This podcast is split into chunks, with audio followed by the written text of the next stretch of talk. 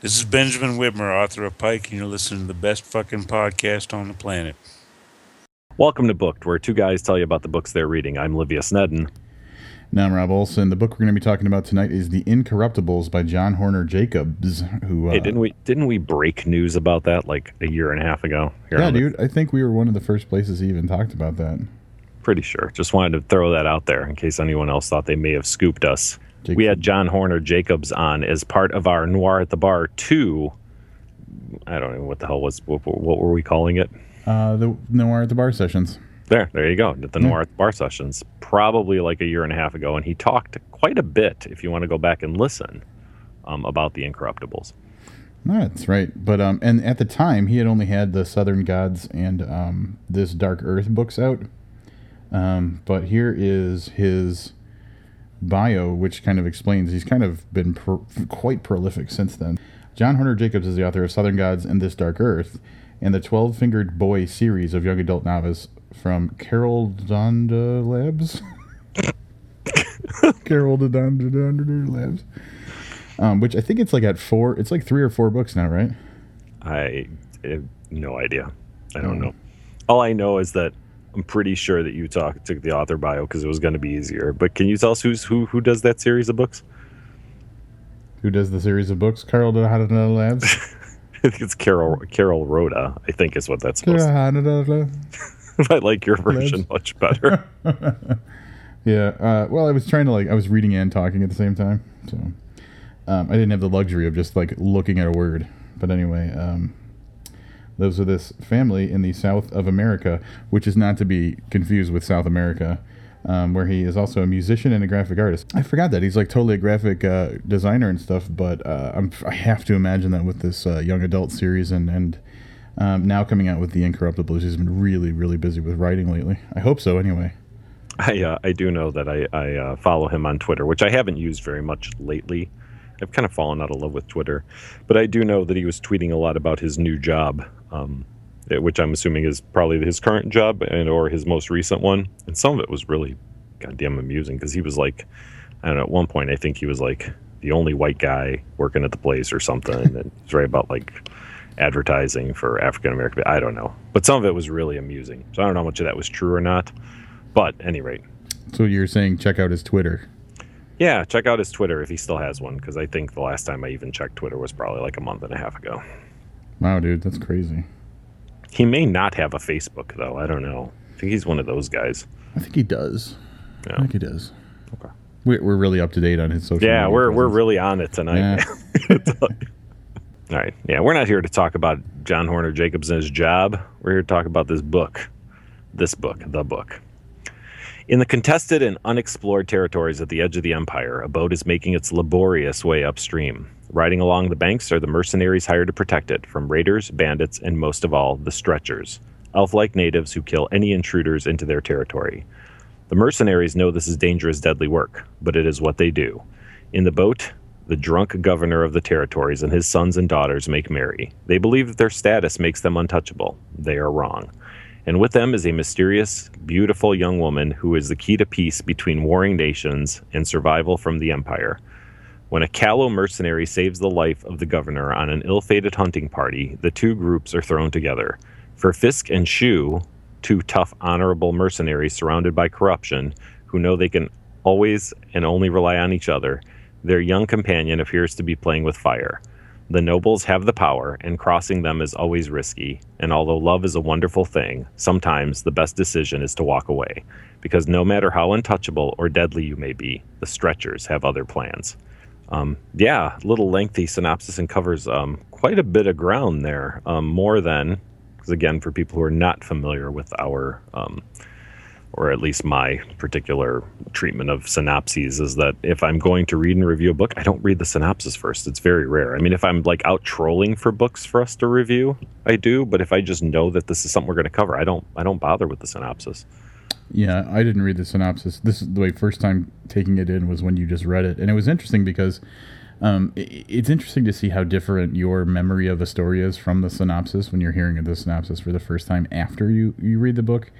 Um, and this this definitely puts some things in the book in a different perspective than maybe I took them in. or would have maybe taken them if I'd read the synopsis beforehand. I found it kind of interesting because when you know, and I mentioned here's me plugging another episode again, but uh, when I mentioned our interview with with uh, Jacobs, this sound anything like what he said, like his, like, and I understand he was kind of talking about a book that was um, done and was being kind of shopped around at the time, but totally different synopsis from what he had said, right? Like it's not just Well, there's, I mean, the, there's a big part of it that isn't mentioned in um, in the in the synopsis, and it's kind of the main uh, fantastical element of the world that this book takes place in, and is like the demon powered machinery, right? One of the most fantastical things, but like the most fascinating things as well. Well, yeah, and kind of the I don't know, I'm trying to remember what it is that he said. Kind of like if Rome never fell, Right, kind right. of concept that we're really reading about kind of a, a merging between this is totally my take and some of what he said, but um, a merge between the Romans and steampunk Mhm. and a supernatural kind of element like other which is mentioned in here but um, the stretchers which are a whole nother type of being like a different another species but with some you know i don't know supernatural element to them Yeah, I, I'll give you that. I mean, the synopsis, is, and that's the weird thing is like the, I think the synopsis does a lot of like, I think it's definitely built to tease, um, because some of the things that are, are worded in a way that would make you think one thing when in reality it's kind of the opposite, or like think one thing is is like, for example, the key to peace between warring nations or whatever that said. Uh, technically, that's true, but that implies that the nations are currently warring, at, at least the way I, I heard it when you read it. And in reality, this woman is the key to to keeping a peace that exists and not leading to war, right? yes and you know it's funny that you mentioned that because that's one of the things i thought about that too Was in reading what going back to what you had said about a synopsis making you look at a book differently i thought that was way into spoiler territory that we would not be talking about Yeah. how this particular character, let's just break out for what it is, Isabel. Um, I thought that was like way into spoiler territory. That would have been in the, and then a bunch of other stuff happens that sends them on this weird quest. Like that we don't like really talk about that, but we're talking about it because it's in the synopsis. So Yeah. Synopsis throw threw the door open. It's like uh, it's like uh, like in the courtroom. If if they open the door, we we have free reign to talk about it, right? yeah. It's like think Sorry, my, my neighborhood has the crazy partying. I don't know if you can actually hear the thumping bass in the background there. Oh, that's your base. Yeah, that's my bass. Oh, suburbs base. I know, right? Suburban base for once. Um, but yeah, it's. I'm going to, and I think that that um, John Jacobs, being somebody we've had communication with before, um, kind of wondering. I'd like to know, and maybe he would um, he would uh, indulge us if he if this is his synopsis or if this was just written by the publisher. I'm, I'm my money's on the publisher. it does feel kind of publisher produced um, but it, it- it's compelling like if i read that synopsis i'd want to read the book so i have to give him credit for that at least So now let's talk about the actual book and not this not this synopsis that somebody wrote. Um, we're going to give it to you straight yeah, this book takes place. I um, I just watched Streets of Fire this past week, and, and it made me think of this. It, it, it, in another place, in another time, was was the kind of the Streets of Fire um, intro. You know, when it first started, that's what it said, and it's kind of what it reminds me of because it's it's our world, but it's not. And in talking to um, Jacobs, you know, he had said if the Roman Empire never fell during our interview, so I, uh, that gives me a little more guidance. Of course, I listened to that interview after I was done reading the book because it's kind of it feels alternate reality, alternate history. I guess is is probably the term that I would go with for this. yes and if you look at the map there's a map on the inlay um, it says the territories in the reign of tamburlaine in the year 2638 since the founding of immortal Ro- room we call it room so this is the future buddy You know, I don't. Unless it's Yeah, like an alternate guess- history where 2638 means a different like measure of time. Well, yeah, I don't know. I don't remember. I mean, obviously we count by BC and AD, but see, that all would have been BC. So I don't know how they were counting.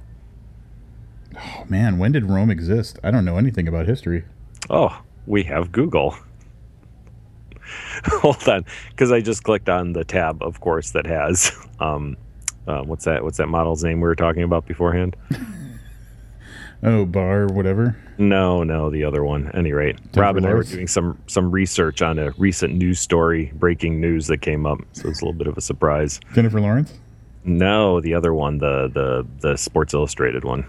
Oh, uh, she does the cat, da- the cat daddy. Her exactly. Uh, uh, uh, Kate Upton. Kate Upton. Yeah, Yeah, that's the tab I clicked on. Was a very naked Kate Upton, She did the cup, the cat daddy video or the dance. and that's probably what I know her from most. So, see, here's the thing: 27 BC to 476 AD was the Roman Empire.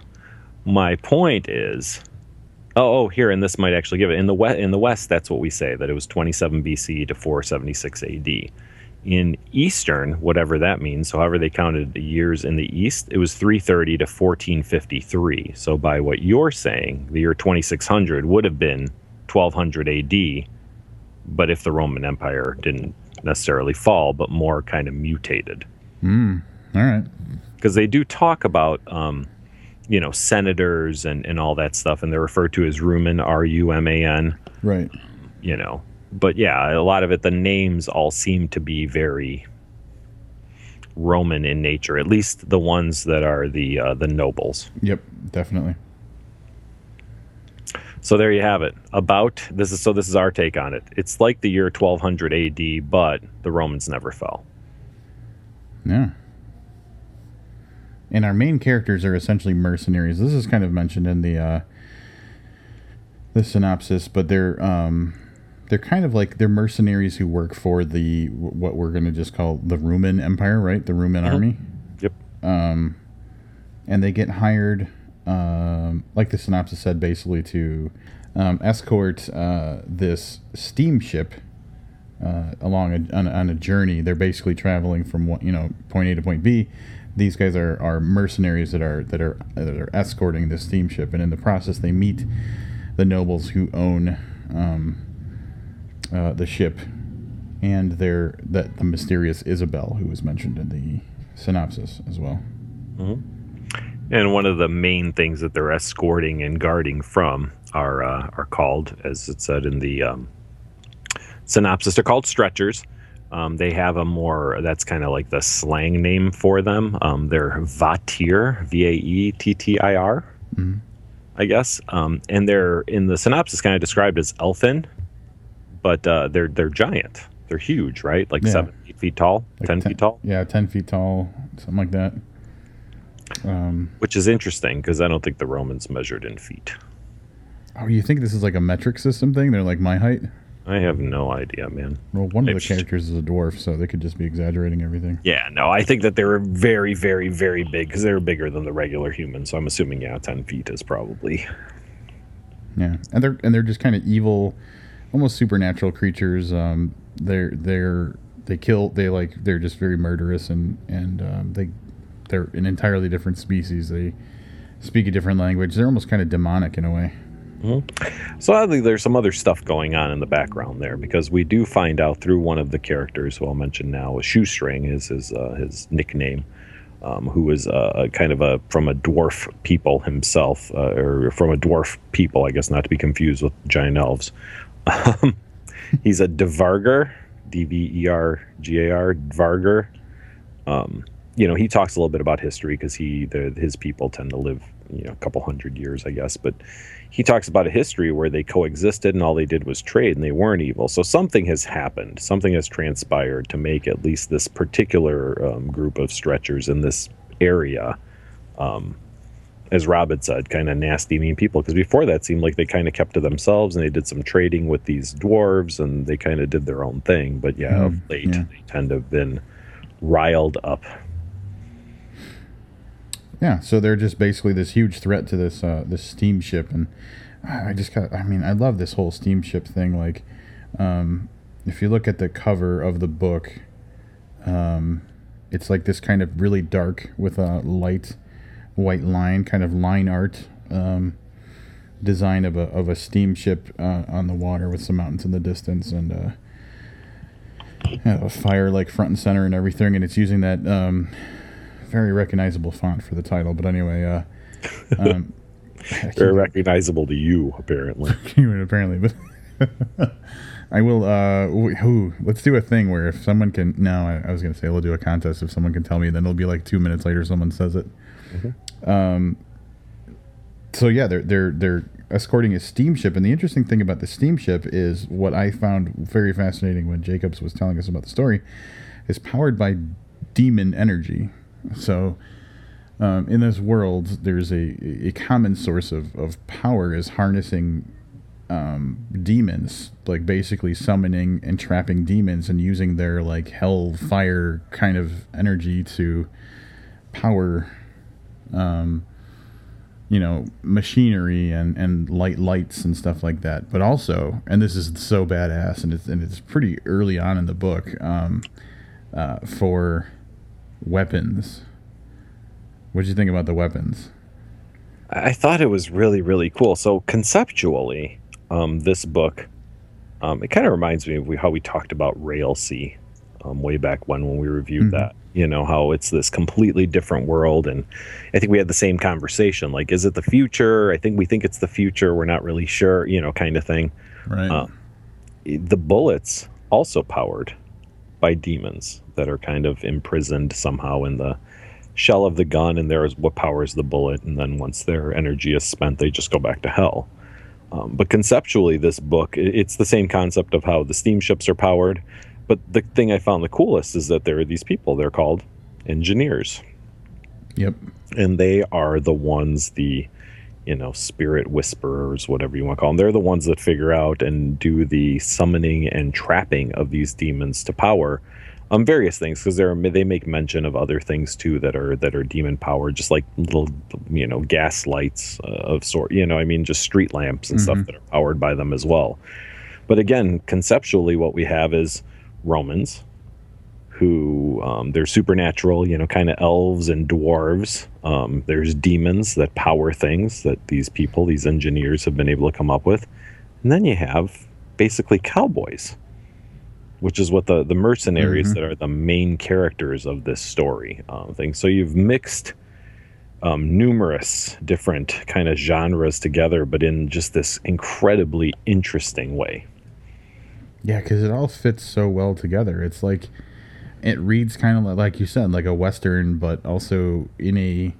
I guess this would be. I've been using the term demon punk, like mm-hmm. steampunk, but with demons. Uh, demon punk world um, but with like the kind of hierarchy and, and, and political structure of, of like ancient Rome. It's really interesting. It's really, hey, Jacobs had to do a lot of thinking about this and he pulled it off great, greatly, I think. Yeah. And I mean, it, you know, it, it and again, not to say that it's a ripoff or whatever, but if people kind of, um, from something that's been very widely read, not by everybody on this podcast, um, think, uh, you know, Stephen King and, and kind of the gunslinger kind of the same feel along those lines where you have the um, you know kind of cowboy style mixed in with the supernatural but now throw in you know roman senators and and that type like the nobility and actual demons that are being controlled and powered by things that's kind of what you have yeah a, a similar feel to um, the dark tower series basically i will take your word for that because you missed out on the greatest series of all time. Apparently, well, you keep telling me I'm gonna be able to watch a TV show. Where the fuck's that? Yeah, I don't know. It's because because um oh goddamn it, it's Richie Cunningham can't get his shit together and get it produced. you leave it to that dope. If you gave it to the Fonz, shit would just get done. I was gonna say it's that Oh Brother We're Out There guy who did went and did that other counselor movie or whatever. Do you even know who did the Oh Brother We're Out? No, I don't. The guy that was gonna be who's the main character that's a badass? Oh, um, yeah, I uh, Jep Dame Dupardu something, whatever his name is. Javier Depardem. Is that who we were talking about? No. Are you still laughing at me? Javier, yeah, Bardem, not That guy. Gerard Depardieu. Yeah. that Gerard Depardieu guy, he was pretty big though, right? Like in the early '90s. You like that in card movie? Is that him? Wasn't he in all the chick flicks? Like he was like a chick flick Fabio type of person. Yeah, well, no, wasn't he a big dude? God, man, if you guys could hear, it, this is exactly like we had this this celebrity photos leaked um, conversation before the podcast, and this is exactly how it sounds because I know zero about pop pop culture. I I was going to call it pop culture too because I don't even know what it's called. Depardieu. I'm searching for it too. Gerard Depardieu. Yeah, I can't spell this anywhere close enough to get it to pull anything up. Life of Pi. Pie was a good movie. Oh, He no. wasn't in Pi. He was in Life of Pi. Sorry. oh, this is the guy I was thinking he was. He was in Green Card.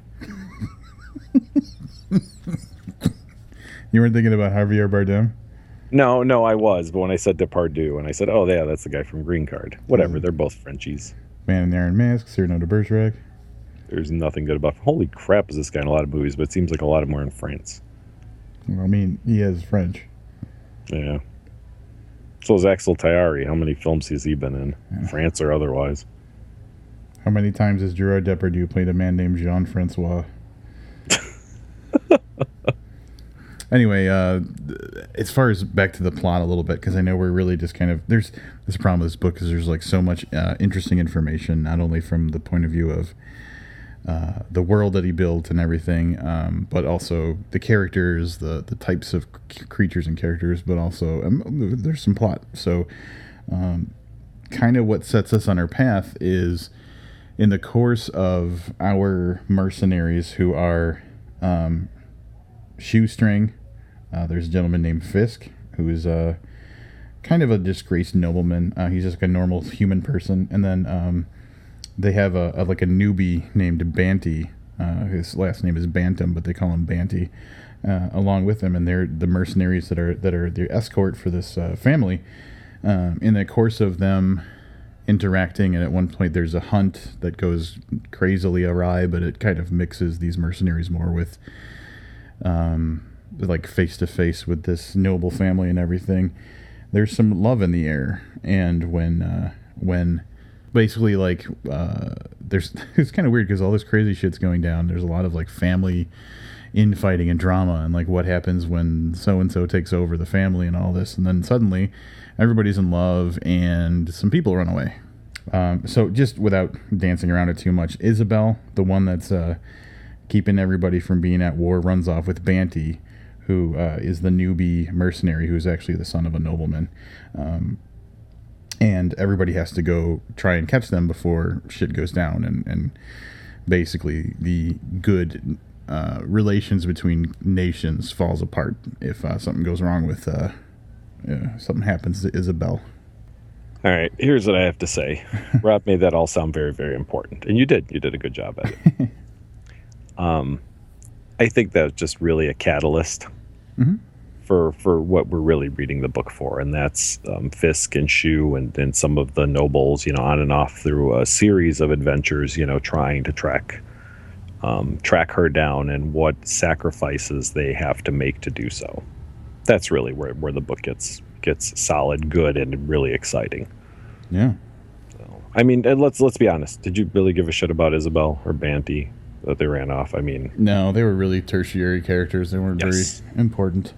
yeah. So it was just the catalyst to, to get what we really wanted to see, which was a, a straight up showdown between um, Fisk, um, who goes after them, is kind of the the head guy going after them, and you know this happens again through a series of events, um, going after a, a stretcher. Um, uh, you know the elfin giant characters or also Vaettir. Vaettir. Yeah. Uh, yeah. Okay. All right. Um, you know, who who also has a beef with this particular one, which I'm not going to go into because I think the way that kind of unravels is uh, is is pretty cool. Yep. And that's really it. Like, then, so, I mean, the plot, the loose plot that we've been able to give you without spoiling stuff is probably the first maybe half of the book. And then, man, it just turns when it becomes a chase into something kind of different. Um, a lot more fast paced, tons more action, and um, some surprising twists and stuff that were really kind of cool. yeah, all in all, I mean, you know, it, it kept, I'll be honest. Then I told Rob this, and I, I think he feels the same way. It started off kind of slow. Yeah. Yeah, it's kind of like meh. And, and uh, to be honest, and I, I say this to myself at some point during you know some books, this being one of them. If I wasn't committed to reviewing this for the podcast, would I close this book? And you know what? There are a couple times, probably in just in the first twenty or thirty pages, where my answer was yes.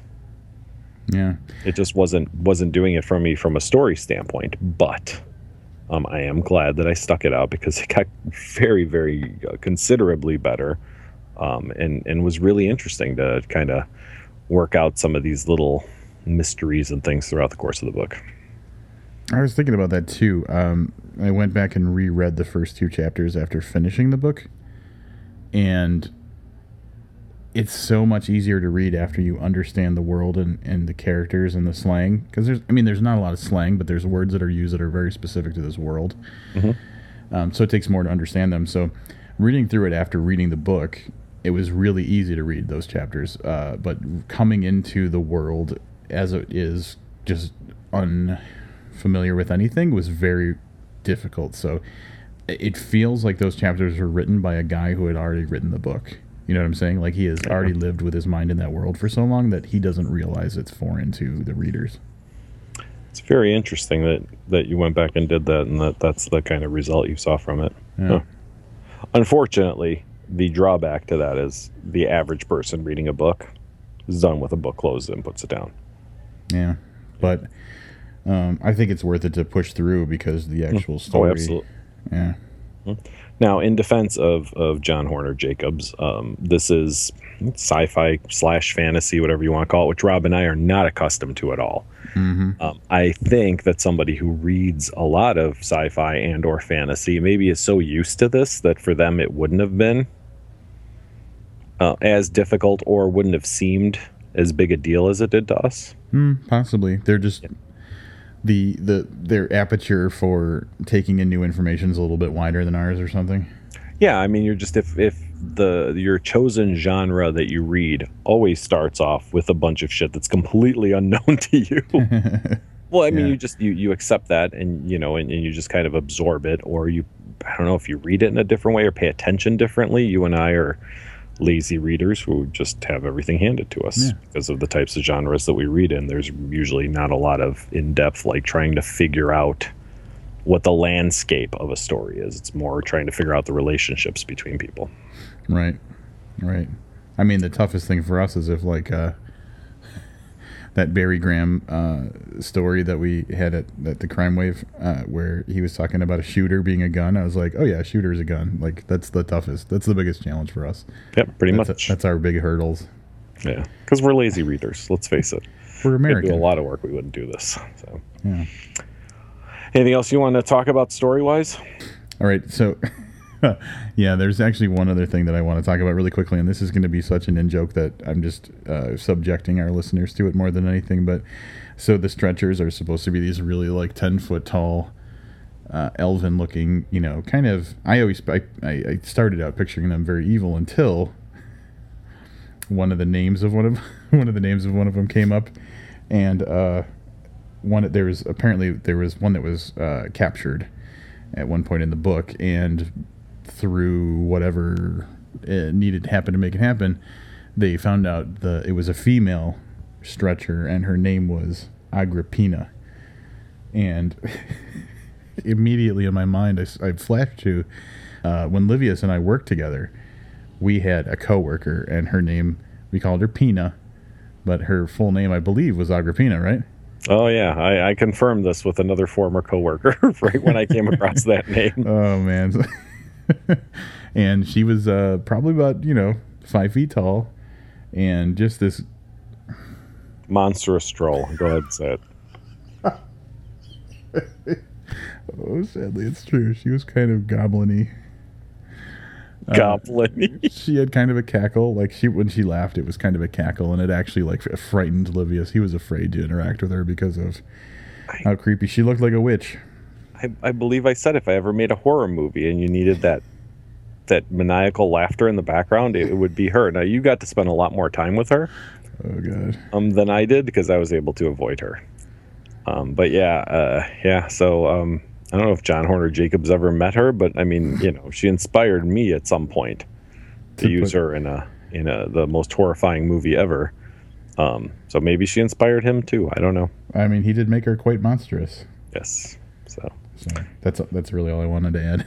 yeah, that's that's probably the most in joke you'll ever hear on this podcast. So. she was awful. Um, all right. Um, you got any quotes? I have frighteningly few quotes for some reason. serious? I don't know what. I don't know what happened. I did read this on the Kindle, um, so I don't have that excuse. Before we start quotes, I want to say that uh, the boat, the steamship that the the nobles owned and were riding on, was named the Cornelian, and uh, I live on Cornelia Avenue, so that jumped out at me. Hey, there was a character named Livia in it, which is very, very close to Livius. That is very true. Yeah. John Hornor Jacobs is co-opting our life into his fantastic stories. Yes, he is, which is okay. Um, talking about uh, Fisk, the character Fisk, who I just pictured like a kind of Clint Eastwood style, like uh, like cowboy. I did too. Huh. All right, there you go. Um, talking about how he feels about stretchers. He hated them with a passion wronged men reserved for gods, dangerous women, and whiskey. Very nice. I got another one quick if you don't mind. Mhm. Yeah, go ahead. Um, the stacks, demon fired, blew ash and cinder skyward as if answering the flames of the fields. Fire calls to fire, they say. I believe that. That's something that he repeats several times throughout the book, so I wanted to make a note of it. I um just like this really, really short statement. Fear is a taint that corrupts resolution. Ooh. Yeah, I mean that's that's some really sharp shit right there. Speaking of taints, I got one. But there aren't enough good deeds in the world that can counterbalance the taint you do your soul once you pick up a hellfire pistol. Each bullet takes a bit of you with it. Yeah, I picture you going a different direction when you were talking about speaking of taints. Oh, you had to go there, didn't you? Mm-hmm. A man's got to be pretty far gone not to swallow when whiskey is at hand. Uh, here is a quote that has to do with the god that our dwarven narrator, uh, Shoestring, uh, believes in. The damnedest thing is, everyone is born into this world on the edge of a knife. From the time you're wet and squalling, the slightest tip of the balance and you go sliding away, consumed by remorse or guilt or revenge or even love. Only Yah, which is the God, knows how it will turn out, and he's not telling. Faith is just believing he cares. I thought that was pretty good. Yeah, I remember that. I actually remember that faith is just believing he cares. I don't know what happened. I don't know if I lost highlights in my book because I could swear there were more. And I, I, there's the one, and then there's a paragraph. I have no reason, no idea how I why I highlighted it. You So hit I- the, the highlight randomizer. oh man. At one point, one of the noble uh, sons gets scalped by uh, one of the stretchers, and um, he kind of goes through this like really slow, hideous kind of healing process. And um, I believe this is at a dinner or after a dinner um, that takes place after this scalping happens, and and a, a conversation be- between someone and uh, the engineer who uh, trapped the demon on the ship. Uh, a conversation between him and the father of the noble son who got scalped. It appears your eldest son has been scalped, Cornelius, said Belith. Did they not tell you? Cornelius harumphed. Of course they did, Linnaeus. Of course, but there's hearing about it. He paused and searched ineffectually for a glass. It turned out it was already in hand. And then there's seeing it. then I think later he said it almost put him off his food. A lot of that scene uh, around that was just great too. That was great. That was like, it was very indicative of the the feel of like the Roman aloofness of like nobility felt like they were above any reality. Like at one point, the the the father, the head guy, um, Cornelius gets his leg cut off in battle, and he's like, "Oh, it'll heal." He's like, he was very dismissive of it, and uh, they had killed a bear, and he took the like bottom part of a bear leg and and used it basically as like a, a peg leg. He used a bear leg as almost like a trophy replacement of his own leg. It's just great dude. Every time they mention it, it just made me chuckle. His little bear prosthetic. Um, and I think his line was something like, "He took my leg, I'm taking his," or something like that. Yep. Uh, I do have a few more of the quotes that I'm going to go through. There's a lot of good stuff in this book. Really quick one: When you're bound by love, you can work through it. I think that was just talking about like any kind of hardships. I think that's just the romantic in you. Bound by love. Um, someone reluctantly going going along with something. Well, I said, slumping back into my chair. Shit fire. I guess I'm gonna have to go too. Give me some of that whiskey, will you? I'll be damned if I'm gonna watch this dog and pony show sober. I can't tell you how often I feel like that. oh, this is kind of a touching moment where it kind of puts into perspective like um, political motivations versus actual like kind of m- personal moral motivations. There's a million reasons to do anything. Most folks, human, Dvergar, or perhaps Stretcher even, don't know the reasons deep down inside. If you'd asked Livia or me, I had to say that very clearly so people didn't think I was quoting about you. If you'd asked Livia or me why we were cold and hungry and terrified on some haunted mountaintop, we'd have to say to prevent a war between Rume and Madeira. But deep down, we were doing this for a girl, vulnerable, alone, surrounded by monsters, and terrified. There's reasons, and then there's reasons. I thought that was pretty damn fantastic. Lots of good stuff in this book. All right, I'm quoted out. Are you good? Wrap it up, buddy. All right. Um, you know what to say. Started off started off kind of rough for for my liking, but again, it could be because I'm really not used to sci-fi slash fantasy, whatever you want to call it. Something that isn't easily, you know, just handed to me because it takes place in my world. Um, but holy crap, man! This guy managed to throw together some genres that um, you know you don't normally think of uh, as crossovers, um, and make probably the most I don't know, at least probably in the top two or three, like kind of world building books that we've read um, for this podcast, or maybe that I've read ever. Um, very, very interested. And uh, I believe he had said this is part of a trilogy, so we'll see how that goes if the other two um, make it out or not. But um, totally willing to read more about this kind of past slash future Roman demon cowboy world. Um, just loved the world that it took place in. Um, story was there was nothing wrong with the story. The story was good, um, but love the world. Uh, I think uh, for that alone, four stars. All right, four stars. Um, here's what I got. Uh, I, I only realized now that we've been talking about this book for a while that uh, leading up to this, I'd read one short story by John Hornor Jacobs and nothing else. Uh, even though we did have a couple books out, we didn't have the opportunity to review them on the podcast. And as you all know by now, if we don't read it for the podcast, we don't read it unless it's incredibly special. And um, I'm not saying those aren't, but they just didn't hit our radar at the right time. Um, as far as the book goes, I was really looking forward to the whole demon punk thing, and um, I I really enjoyed how he did it because he didn't make it the center of everything, but he made it a really interesting element, and he made it um, beyond cool. He actually put consequences to the harnessing of, of demons and stuff, and he had some interesting twists with that later on in the book as well. So that part was fantastic. I liked the cowboy mercenary feel. It just fit really well with the type of story that he was going for. Um, and actually, one thing that I was going to mention during the quotes and I forgot to, which I'm going to now, the steamship. I don't know, Livius, if you noticed this or not, but there was a uh, there's a character that in, had to do with the. I was the captain of the ship, and his name was Samuel Clement. Clement. I vaguely remember him. Did that name kind of sound familiar at all? Mm, no, Samuel Clemens, no, Mark Twain. mm, no. I mean, Mark Twain sounds kind of familiar, but I don't know. Mark Twain is the pen Uh, name I- for Samuel Clemens. You're just fucking with me, aren't you? No, I know Mark Twain is Samuel Clemens. I know that doesn't mean anything to me. I do know who Mark Twain is. Anyway, there's a, a steamship and and a, a name very similar to Samuel Clemens, which is the Mark Twain name. But anyway, I drew that parallel, so I thought it was kind of an homage to uh, some Mark Twain uh, uh, writing involving steamships, um, which made me imagine this this ship going right down the Mississippi River.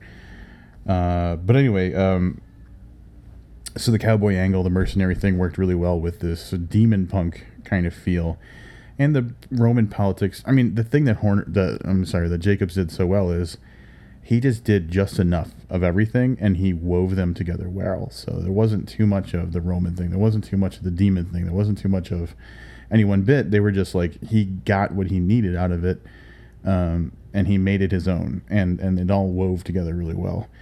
As Livius kind of pointed out, the storyline is pretty basic. Um, there's not a lot of complicated stuff that goes on, but um, it's still interesting. And while some characters do seem more like plot devices than than anything else, um, overall he told a story that I enjoyed. And if it, it does, the book does have a very series feel to it. It felt like it was building up to as the start of a larger story. So I have to imagine that um, while the the story was pretty uh, basic at this level, he also had the the job of building an entire world. So um, overall, I thought the story did what it needed to, and all the elements that tied together in it were just really really fascinating. Um, so overall. I dug the book a lot. I am doing a very rare situation where I actually rate a book higher than Livius, and I'm going to go five stars. There you have it. The Incorruptibles, a four star and a five star rating. Nice. I honestly, I'm really looking forward to another book in this series. Agrippina comes back and uh, opens some boxes. she opened some boxes and then there was that weird growth on her head. I don't. I don't know. I just, She keeps trying to show everybody the tumor under her hair. man, goblin. Oh, God. She was All like right. a legit goblin. All right. Um, we don't have a lot of other stuff. Well, I shouldn't say we don't have a lot of other stuff. We have a lot of other stuff for tonight, but not a lot from me and Rob. Um, it seems that we're falling behind on putting through um, content that is sent to us by AAA, um, A. Adam Otten.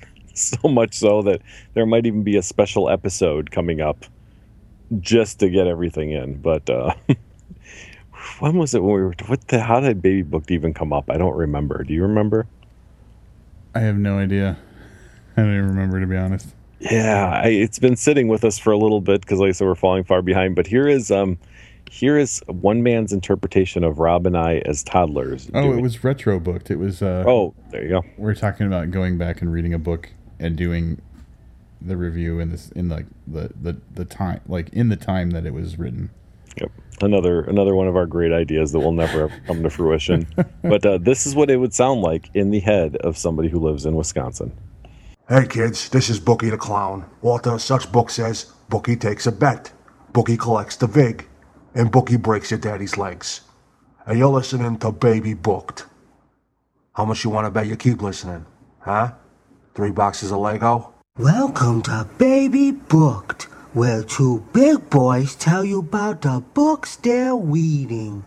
I'm Robbie Olson. And I am Little Livius Nedin. Tonight's book is James in the Giant Peach by Roald Dahl. Here's a little bit about the author. Roald Dahl is a writer, a fighter pilot, and an anti-Semite. What's that? I think he's like a big truck. How about a plot synopsis? There's a boy named James, and there's a big piece of fruit. What did you think of the book, Wabi? Well, when me and my mommy went to the store to buy it, there was a big doggy, and it was really furry. Okay. Do you have any quotes? The doggy went woof woof woof. I meant from the book. I'm tired now. I need a nap. And I need a cigarette. Let's check Baby Booked News with Uncle Skip Poopiesley. Ha, poopy.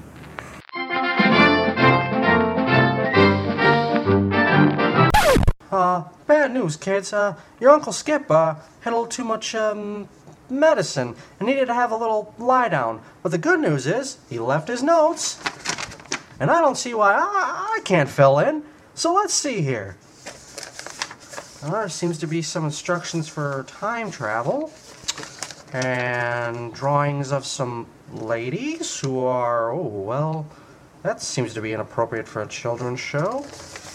Ah, here we go. And now, the New York Times Best Readers List. Number five The Nice Lady Next Door. Number four, Mrs. Blankenship from school. Number three, Aunt Rosie. Number two, Meemaw. And the number one reader, according to the New York Times, your mommy. And then there seems to be another one of those drawings. Okay, back to you, kids. Robbie, Robbie, we have to finish the show. But I'm playing with my anti-Semite trucks. Okay, well, I'm little Livius Nedin. Until next time, keep Ice cream. Ice cream, man. Ice cream. Ice cream, man. Ice cream. Ice cream. Ice cream. Ice cream. All right, that was entertaining and everything. I'm not going to take that away from him, but he totally got us wrong. He didn't understand what we were talking about at all, right? Um, yeah, yes, that's yeah, which is not uncommon for him. If you think about the ideas that we've had on this show that he has brought to life, they're usually a little far off from what we were actually thinking. A little off kilter. A little Now, bit. Here's my thought. I feel like he made me a little dumber than you in this clip, and I'm wondering if he just thinks I'm dumber than you, or if he factored in our age difference into his his performance. I'm not going to offer an opinion on that. You think he thinks I'm dumber? All I know is that there will be some kind of sound clip sent in within the next 48 hours that will address that in some way as as a product of booked, an episode of booked, a booked T-shirt. I don't know. Something's coming to address Uh. what he actually thinks. We got to stop saying we have ideas of things we're going to do. That's that's. I think our next big idea is stopping having ideas. You just did it again. It's- oh no.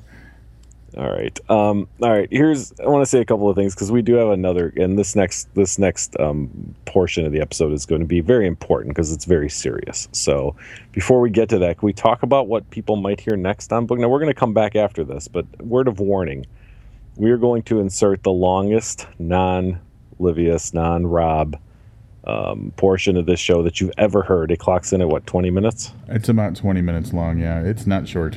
Yeah, but it's to be taken very seriously. So um, let's talk a little bit. Rob and I have some ideas for for a couple. We've got some some smaller items that we probably all want to wrap up into one episode. So I'm thinking this this right, Rob? We're probably going to have another interlude episode, but maybe not at the regular time frame. It might not be eight or nine days before we do this. Yeah, this is going to be a midweeker, um, I think, where we just drop it because we want to catch up with the content that we have to deliver, and because we got stuff, we got stuff piling up. so we have. Um, can I talk about what some of these things are? Go for it. All right, so we will be doing a review for um, for those of you who have never listened before. We love we love this is horror, uh, the website slash podcast from from uh, from across the pond. Our uh, our brothers from another continent, and they're releasing yet another chapbook um, called Water for Drowning. So we have that, and and for some listeners, this might be actual news. I have it on very very good authority that uh, contributors to the Craig Clevenger Smoke and Mirrors Kickstarter may be starting to see a little something coming probably this week. So expect that there will be a review on the Smoke and Mirrors short film.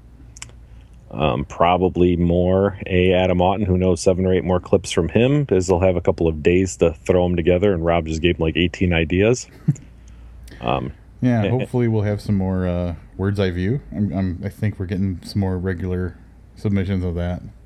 yeah so you know so lots of stuff so we're going to try to throw a little uh, extra episode in for you guys here in the next uh, few days so we'll see how it goes i'm sitting by the mailbox waiting for smoke and mirrors right now and uh, I just realized it's sunday night and the mail's not going to show up until after the holiday And that's kind of weird. Yeah, and I mean, first of all, it's Sunday.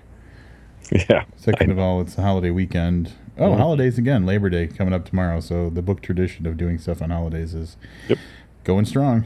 it is um, but uh, anything else you want to talk about before we kick off our next uh, and final segment Um, no, that's it. Yeah. So um, look for kind of a mid midweek interlude um, where we'll talk about a bunch of stuff. Um, and then another, the next uh, episode after that is going right back to a book review where uh, we've got it narrowed down to a couple titles and we're just trying to figure out which one it's going to be. Right now, Cry Father, the Benjamin Whitmer book, is is wa- wallowing, wallowing, Yeah. wallowing in NetGalley hell. Um, so we're trying I to can reach out. pretty much tell you I don't know that it's going to be that. I'm, I'm pretty confident that we're not going to be able to to break the the NetGalley. It's at best getting pushed is uh, where we're at with uh, Cry Father right now. But um, we we have a couple other titles that we're looking at. So um, right back to a book review uh, after the this uh, kind of midweek interlude. But we have a very special segment of the podcasts coming up before we let you go for the evening. All right, um, I'm going to apologize for not knowing the other guy's name, but um, NPR isn't uh, isn't really my thing. But Malik Timbali is totally my thing. So uh, what we have here is uh, it's it's um, I guess we should probably just roll it. I don't even know what to say about this. Bird's eye view. It's really long, but come back because we'll have a little bit to say about it when it's done. We here at Public Broadcast Radio have been providing programming to you all year long for free. But now, we need your help. I'm Malik Tumbali, host of Word's Eye View, here with my good friend Bryce Salad, host of Osteoneurosis. Hi, Bryce. Hi, how are you? Doing great. It's that time you know, of year again. we're doing such important work here, and it just Mhm. it's an honor to be here with you. It is. It's that time that we we get to reach out, have direct communication with our listeners, and really uh, ask them, implore them to take a few moments to take a pledge and to help save the wonderful programming we have at Public Broadcast Radio. You know, public broadcasting is so important. I remember when I first got my start in New York in the 70s, and I just I it was the only thing that was there for me. It was like a mother and a father to me, and I know I hear from people all the time who can't get through their day without great shows. Great shows like This American Loaf. Right, Bryce. This American Loaf, one of our premier programs here. It's Ira Grass, famous Ira Grass, radio's sweetheart, Ira Grass, talking about America, our relationship with bread, and the people who need it. That that that's right, Malik. And uh, everybody looks forward in March to Rye Week. Um, you know, and every kids are always saying the popular spokes phrase of this American loaf. It's the show that's on the leavened. That's right. Do you do you have any favorite stories from this American Loaf? Because I I know I have a few. Oh yes, absolutely. I'll always remember when uh, I was in the studio with Ira as a special guest, and uh, and we, we were talking about uh, uh, different kinds of uh, ciabatta rolls and the move in fast food sandwiches to, to pretzel rolls and ciabatta rolls away from the, the standard American sesame seed bun, and uh, how this had displaced migrant workers in different parts of Micronesia, and uh, how that affected uh, uh, people in, in, in on the ground in the states. Yes, that was a great episode. If I remember, it was called Not a Ciabatta. That's right. We talked we talked a lot about ciabatta. I think my personal favorite was an episode in which Ira Grass went down to South America to really take a look at the origins of the tortilla and really get to understand our relationship with that form of bread because it's not just flour, it's also corn. I did not know that. Yeah, and, and let's let's play a real quick clip from that that episode. I just want a taco sandwich. Give me two taco sandwiches. See, dos tortas. No, I don't want a tortoise. I want two taco sandwiches. Ah, dos tortas. See, it's just wonderful radio. You know what's one of my favorites? Another show that I love. Hey, hey, don't say that. that is good for a laugh. That show. Yes, absolutely. One of our great hosts, Chester A. Witherspoon, is always there to bring us the best news from politics of people screwing up. You have a, a senator that's just recently announced or it's been discovered that he's had an affair. You go, hey, hey, don't say that. We liked you, Senator. Hey, hey. I'm I'm always interested in seeing what Paula Poundstone is up to.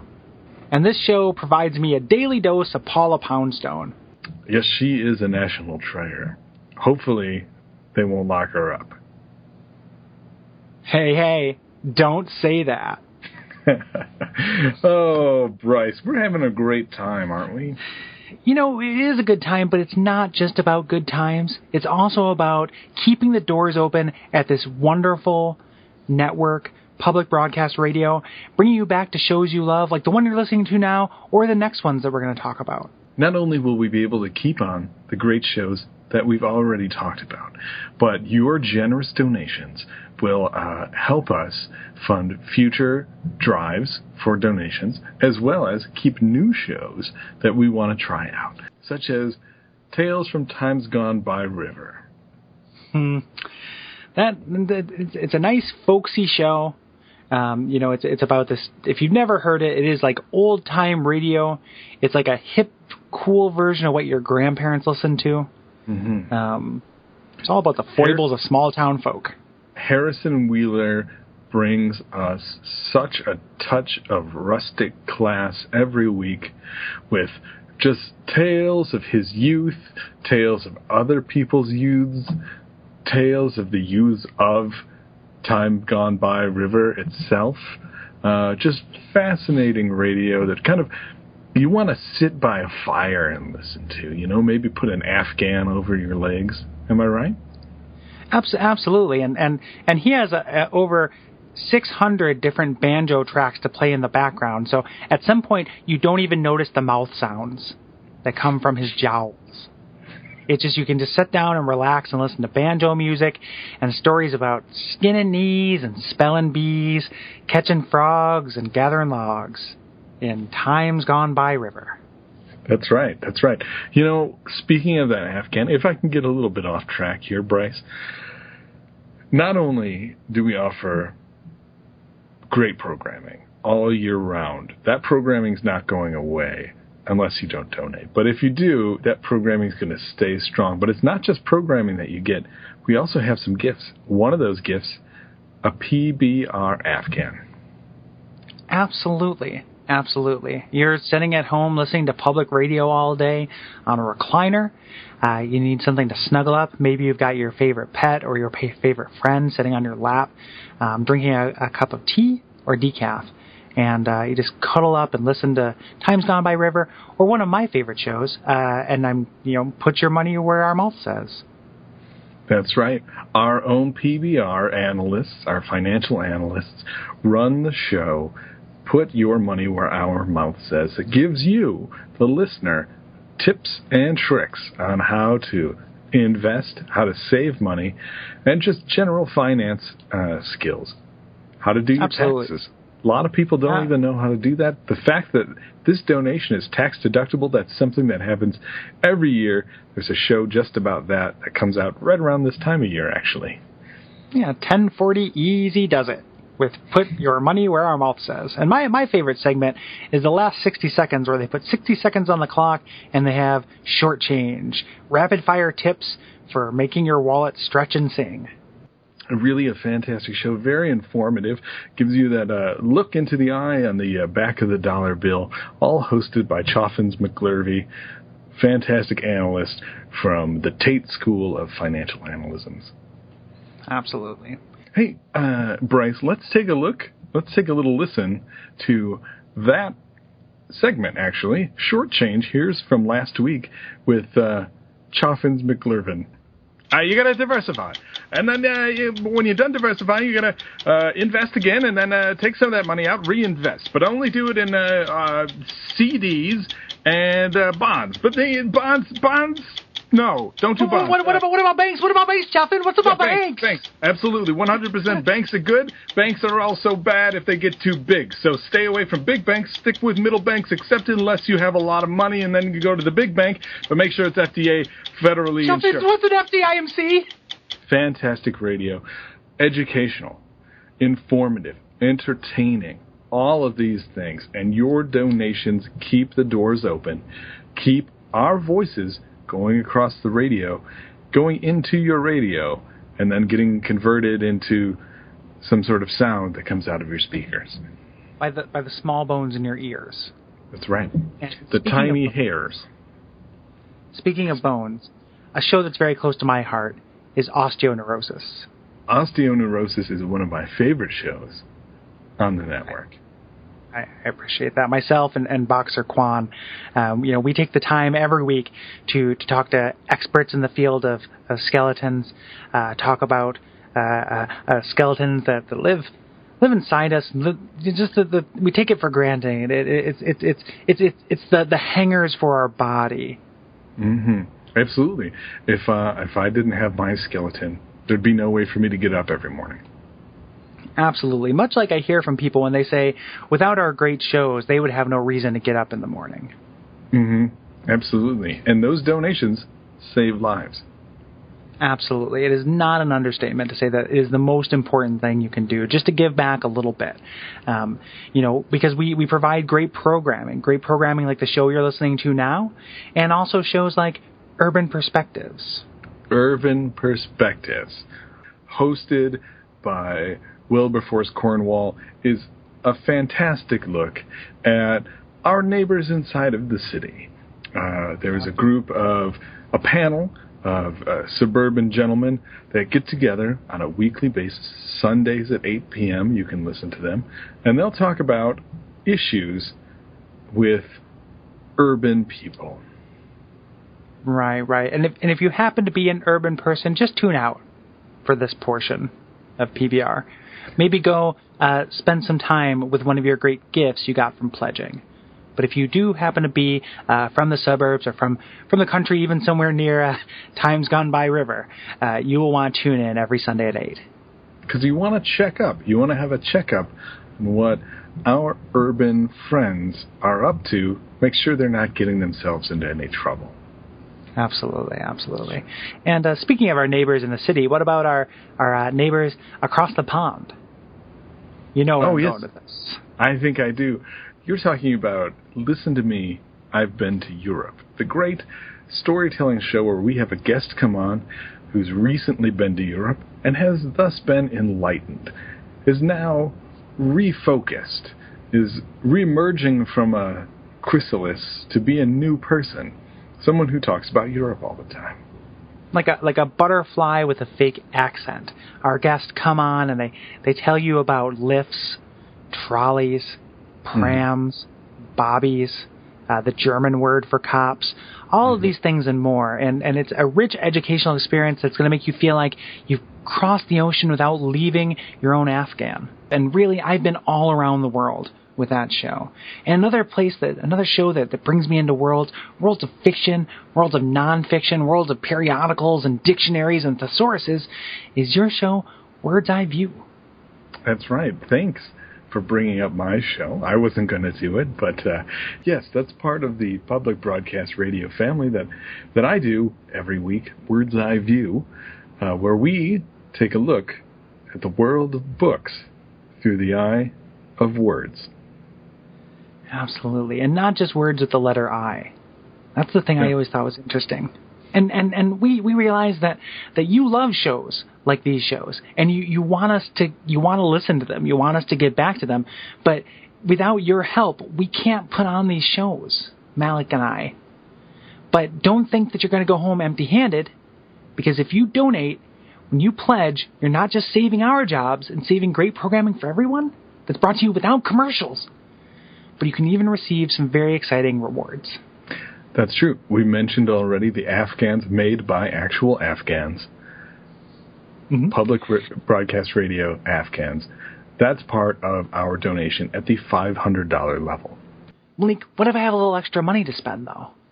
Well, uh, if you go from the $500 to the $600 level, not only will you be saving great programming, which we've mentioned before, enriching lives of people around you, you'll also be receiving one of our signature PBR tote bags. This is a hot, hot seller. Everyone loves these tote bags. They can they can hold up to two books. They can Two hold up to one. Afghan. One Afghan, a very slender, like an iPad, maybe your cellular phone, or if you're if you're one of our friends from Listen to Me, I've been to Europe, a mobile phone.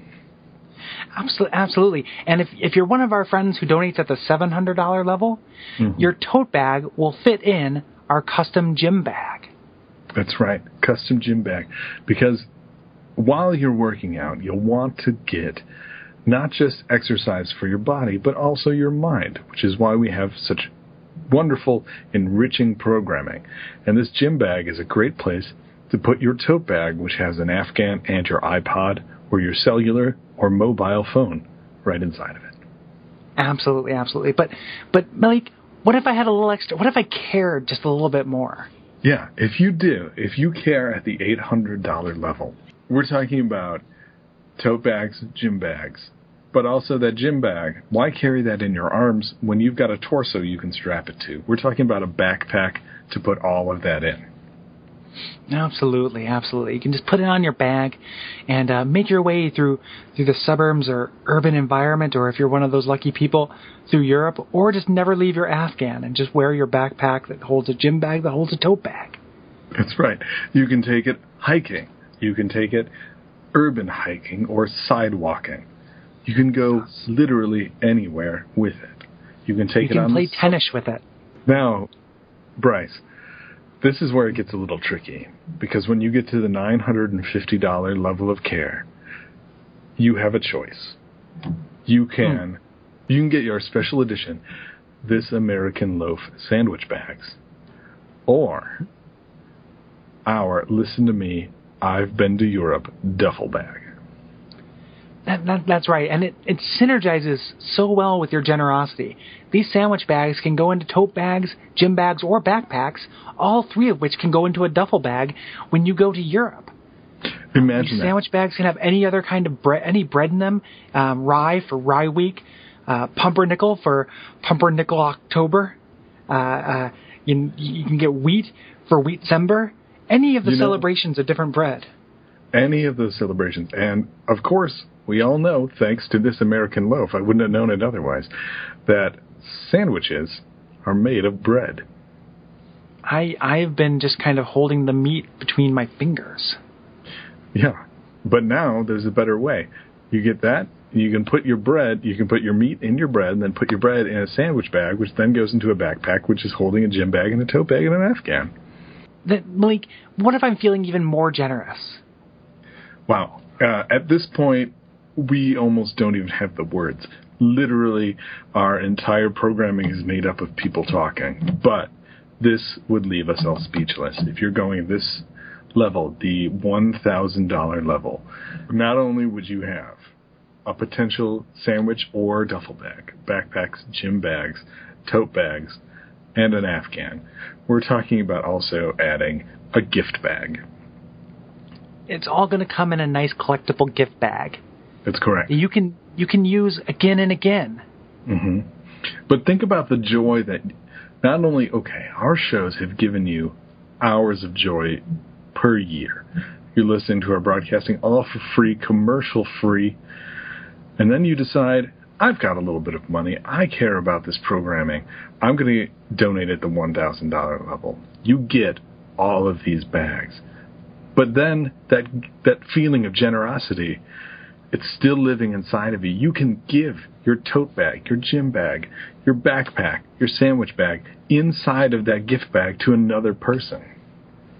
Every every time they look at that bag, they're gonna they're gonna think about all of the thousands of hours of program we provide you without interruption. We just give you free, commercial free programming out of the kindness of our hearts. And and every time they look at that tote bag or that sandwich bag or even one of our limited edition burlap sacks that you can get by adding a $50 star kicker onto your payment. If you join at the $2,500 level, we'll give you a Nosferat tote. It is a living, breathing tote bag, part of the Backpackula family. It was specially designed for our public broadcast radio listeners by the guys over at Pitch Industries. Took their um, Backpackula idea and refined it for our audience, and that's where you get the Nosferatu. Not only will we get our undying appreciation, you'll also get thousands of free, uninterrupted hours of entertainment a year. That's correct. You know, I was going to save this for a little bit later, but but since I'm looking at this counter and I'm seeing how many donations we're getting, I, I just can't wait. We just heard from Harrison Wheeler. Harrison Wheeler, of course, from Tales of Times Gone By River. He's informed me that he's just teamed up with none other than singing sensation Josh Groban for Tales from Lake Groby Grobegon. Malik, I can already tell that's going to be my absolute favorite show. Okay, everyone, we're going to return you back to your programming. I know we've taken up a little bit of your time today, but we want to appreciate you sticking around, staying with us while we uh, tell you about our great programming, tell you about all the ways that we can help you live a better life, and just taking that extra moment to call us up and donate or send us your credit card numbers so that we can donate for you. Either way, we really appreciate it. Or, or just donate because what, what we're doing is so important. And, uh, and, and you know that it's the best part of your day. It's one of the parts of our days. And, uh, and, and we, we hate to keep you away from your uninterrupted, free, commercial free broadcasting. And, uh, and, and we really appreciate you taking the time. So I think, I think we're coming right back to booked. Yep, that's right. That's right, Bryce. Thank you again for coming in and helping me out here with this part of the fun drive. Uh, later on in the day, we're going to have a visit from Ira Grass. He's going to be here. So now we'll be returning you to Booked, but continuing this pledge drive for the next six weeks or until we reach our goal. Keep reading. Keep reading for the stars. All right, that was uh, Malik Timbali and that other guy. and uh, yeah, I mean, totally worthy cause. I mean, there are far uh, worse causes that you could send your money to. Um, I personally can never have enough bags, so I will be contributing four or five hundred dollars, whatever it is, to get the bag in a bag in a bag, to to from from the NPR pledge drive. But you know, I, I think everyone should definitely send some money uh, that guy's way. Yeah, if you're if you're a booked listener, a loyal booked listener, I know you're going to contribute at the gift bag level, which I think is like two thousand dollars or something like that. At least. So that's it. Words I View. Um, did you catch the the special mention of the uh, the boys at Pitch Industries? I did. I did. A little uh, little mention. That was a little subtle shout out to our our uh, our friends Brayton Cameron and uh, Gary Butterfield who did the Pitch, uh, a, a podcast which I love greatly but has ended. They they I love that podcast so much. Um, and they, they they did a little shout out to Backpackula, which was their invention, which was a backpack that sucked your blood. it was just it was ridiculous. It's kind of ridiculous. It's you know, it's kind of ridiculous when when you say it like that, but if you actually listen to the episode of the pitch, it's pretty brilliant. And actually, I contributed a couple ideas to that uh, to the podcast too. I came up with uh, an uh, an idea called Our House, which is a uh, a house you rent by the hour, so that when you take your dates there, you look like you're richer than you actually are. Nice, very nice. And a little character, or a little type of, a little, I guess, a little job, I guess you would say, call, um, called a doormanatrix. You can kind of guess what that is. I'm gonna pass on guessing what that is, but yeah, listeners could probably draw their own conclusions. So, considering the the length of that clip, I think we've drawn this out about as far as we could possibly hope to. We have. So come back in just a few short days. And if you can't wait that long, don't forget to check out our latest episode of Crime Wave, too. That's right. Mary Graham reading his story. Big Davy joins the majority. Good stuff. It's a great story. All right. Until next time, I'm Livius Nedin. And I'm Rob Olson. Keep reading.